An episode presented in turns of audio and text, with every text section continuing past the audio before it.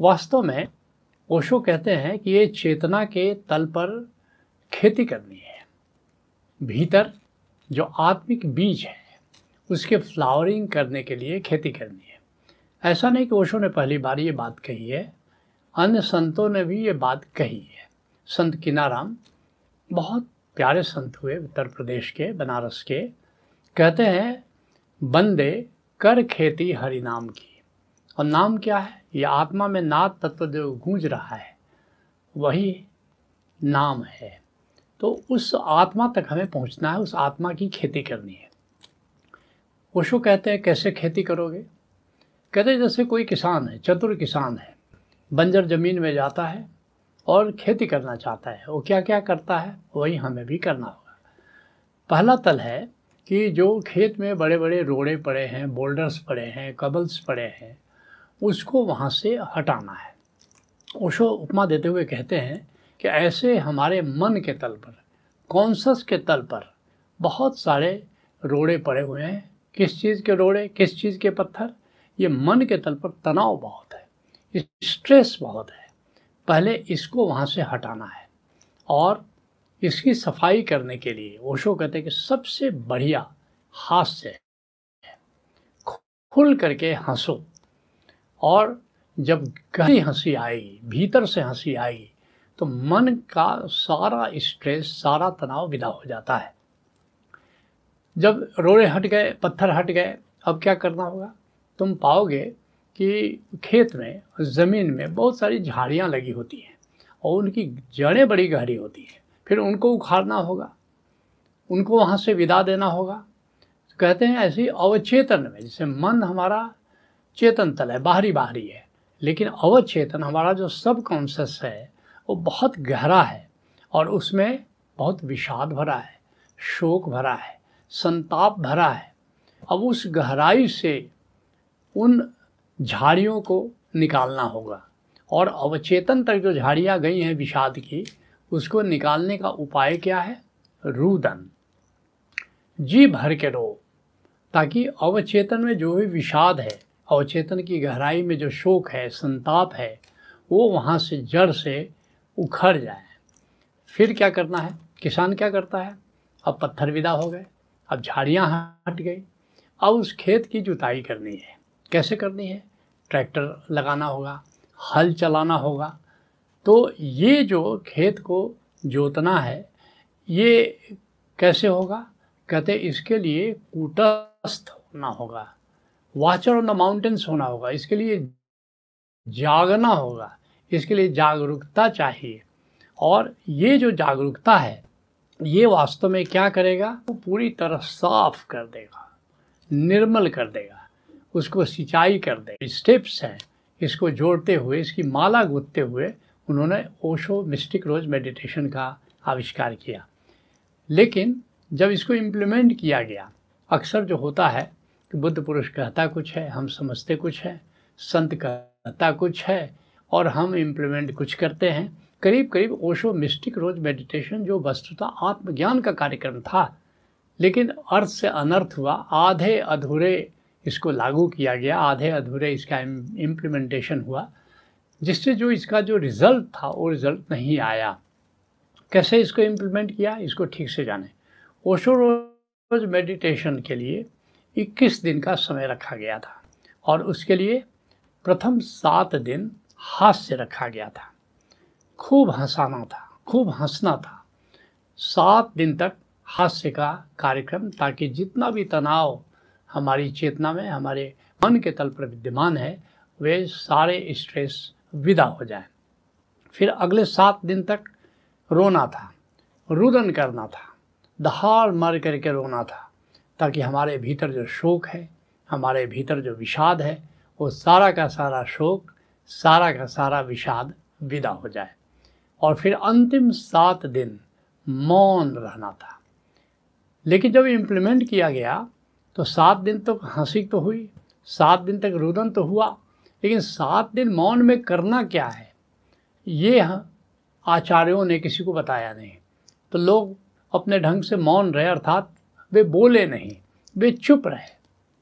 कुछ फ़ायदा हुआ, लेकिन वास्तव में जो होना था, उस मौन में जो घटित होना था, उस मौन में करना क्या था? वाचर ऑन द हिल्स होना था, जागना था। लेकिन जागरूकता की कला आचार्यों ने बताई नहीं और लोग केवल मौन रह गए और मिस्टिक रोज मेडिटेशन घटित नहीं हुआ। और फिर क्या हुआ कि वास्तव में उसके बाद एक चौथा कदम भी था। कि उस मिस्टिक रोज को जानो। उस मिस्टिक रोज रूपी जो आत्मा है, उस आत्मा को जानना था, उस आत्मा पर ध्यान देना था, लेकिन वह नहीं हुआ। तो इसलिए जितने लोगों ने मिस्टिक रोज मेडिटेशन किया है, जब हमने मिस्टिक रोज मेडिटेशन यहाँ शुरू किया, और कारण भी यही था, क्योंकि मिस्टिक रोज जो मेडिटेशन के बारे में ओशो ने बात कही थी, उसमें मिस्टिक रोज का अनुभव कराना था। वो नहीं हुआ। सैकड़ों लोगों ने किया था हमारे कार्यक्रम में। फिर लोग आए और जब मैंने उनसे पूछा कि हाँ क्या सीखा कितने लोगों ने हाथ उठाओ कि मिस्टिक रोज मेडिटेशन किया है? कई लोगों ने हाथ उठाया, सबको मैंने निमंत्रित किया कि बताओ। लेकिन किसी ने ये नहीं बताया कि वह मिस्टिक रोज क्या था वाचर ऑन द हिल्स क्या था। और फिर मुझे स्मरण आया कि हमारे यहाँ जैसे हिंदू घरों में सत्यनारायण भगवान की कथा होती है। तो पंडित जी अपना सत्यनारायण भगवान की कथा सुनाते हैं। एक दिन मैंने एक पंडित से पूछा कि पंडित जी, जो कथा आप सुना रहे हो, सत्यनारायण भगवान की कथा, वो तो साधु राम बनिया की कथा है, लीलावती कन्या की कथा है, उन्होंने कथा सुनी तो क्या लाभ मिला? और नहीं सुनी तो क्या हानि हुई? तो ये तो सत्यनारायण भगवान की कथा वो क्या थी, जो साधु राम बनिया ने सुनी या नहीं सुनी? या लीलावती कन्या ने सुनी या नहीं सुनी। तो पंडित जी ने कहा, ये तो हमें भी मालूम नहीं है कि वो सत्यनारायण भगवान की कौन सी कथा है जो साधु राम बनिया ने सुनी या नहीं सुनी, या लीलावती कन्या ने सुनी या नहीं सुनी। इसलिए ओशो का मिस्टिक रोज मेडिटेशन सत्यनारायण भगवान की कथा बन करके रह गया कि हंसना तो हुआ, रोना तो हुआ, लेकिन न तो वाचर ऑन द हिल्स हुआ और न ही उसमें मिस्टिक रोज का कोई अनुभव प्राप्त हुआ। ये देखते हुए ओशो धारा में हमने मिस्टिक रोज मेडिटेशन अपनी पूर्णता में उसको लाया ताकि लोग मिस्टिक रोज का रियली अनुभव कर सके, क्योंकि ये ओशो का अंतिम अनुदान था। ये ओशो का अंतिम ध्यान था। तो निश्चित रूप से इसकी खिलावट, इसका जो ये ध्यान का शिखर था, या आत्मज्ञान का कार्यक्रम था, उस रूप में इसको कैसे पार्टिसिपेंट को अनुभव कराया जाए जैसे अभी ओशोधारा का अभी मिस्टिक रोज मेडिटेशन चल रहा है ऑनलाइन मेडिटेशन चल रहा है, ये पाँच दिन का कार्यक्रम, लेकिन बड़ी, बहुत ही घनीभूत अनुभव इसमें होता है। जैसे अभी हमारे जितने पार्टिसिपेंट्स हैं, मैं समझता वे सब मेरी बात सुन रहे होंगे, और मिस्टिक रोज का कितना गहन अनुभव उनको हो रहा है, इसको वे देख भी रहे होंगे। इसमें क्या है? इसमें हास्य केवल नहीं है, इसमें हास्य ध्यान है। हास्य को, हास्य तो चलेगा, आधा घंटा गहरी हँसी, लेकिन उसके बाद ध्यान में प्रवेश करना है और ध्यान में उस मिस्टिक रोज का अनुभव करना है। और फिर जो रुदन ध्यान है, उसमें केवल रुदन नहीं है, जैसा कि पुराने मिस्टिक रोज मेडिटेशन में हुआ करता था, इसमें रुदन में आधा घंटा गहरी रुलाई है, लेकिन उसके बाद फिर ध्यान में जाना है और उस ध्यान में मिस्टिक रोज का अनुभव करना है। और फिर जो तीसरा चरण है, वो कूटस्थ कैसे हो, वाचर ऑन द हिल्स कैसे हो, इसका अनुभव कराया जा रहा है, जिसमें कि जागरूकता के कई स्टेप्स हैं, उसका अनुभव कराया जा रहा है, और क्या क्या स्टेप है, कैसे कुटस्थ हो सकते हैं, कैसे हम वाचर ऑन द हिल्स हो सकते हैं तो इसके लिए पहली बात है बोध है। बोध क्या है? जागरूकता है। अपनी भूमिका के प्रति समाज में कैसे जान जागे, अपनी चेतना के प्रति कैसे जागे तो जागे हुए संसार में कैसे जिए, ये बोध है। और फिर, अब संसार में जब हम जाग रहे हैं तो उसका प्रभाव तो हमारी चेतना पर पड़ेगा। उसका प्रभाव तो हमारे अंतर जगत में पड़ेगा, क्योंकि अंतर जगत है क्या? बहिर्जगत का ही प्रतिबिंब है। अब जो भी तरंगें उठ रही हैं, जो भी वहाँ पर हलचल हो रही है, जो भी वहाँ कंप हो रहा है, उसका दर्शन करना है, उसको देखना है जाग करके जिसको हम दृष्टा कहते हैं ऑब्जर्वर कहते हैं, या ऑब्जेक्टिव अवेयरनेस कहते हैं। अब इसके बाद कैसे जाएँगे अब बिल्कुल निराकार के प्रति जागना है। बाहर का जगत छूट गया, अंतर जगत भी छूट गया, हम वहाँ पहुँच गए जहाँ पर निराकार है। कोई आकार नहीं है। न तो स्थूल आकार है, न तो सूक्ष्म आकार है। और वहाँ उस निराकार के प्रति जागने का अनुभव करना जिसको हम ध्यान कह रहे हैं। लेकिन रुकना यहाँ भी नहीं है। अब साक्षी होना है। अर्थात सतत उस निराकार का स्मरण करते हुए फिर जगत में कर्म करना है। योगी हो जाना है। साक्षी का मतलब योगी होना है। और असली बात तो यही है अष्टावक्र जनक को समझा रहे हैं, तात योगी वही जो सदा साक्षी है।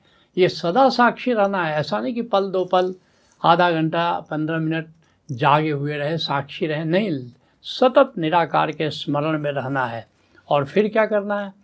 तथाता की साधना करनी है। तथाता क्या है? और जो भीतर निराकार उसको गहराई के साथ अनुभव करना है, जिसको हम अंतर आकाश कहते हैं। और उस अंतर आकाश को जानते हुए, अर्थात मैं अंतर आकाश हूँ, बस उसमें डुबकी लगा लेना है। अब अंतर जगत भी विदा हो गया बहिर्जगत भी विदा हो गया। उस निराकार में डुबकी लग गई, जिसको सब्जेक्टिव अवेयरनेस मैंने कहा। और बस अब कोई हलचल नहीं है। सब कुछ जैसे ठहर गया। एक विश्राम की स्थिति हो गई। वहाँ तक पहुँचना है।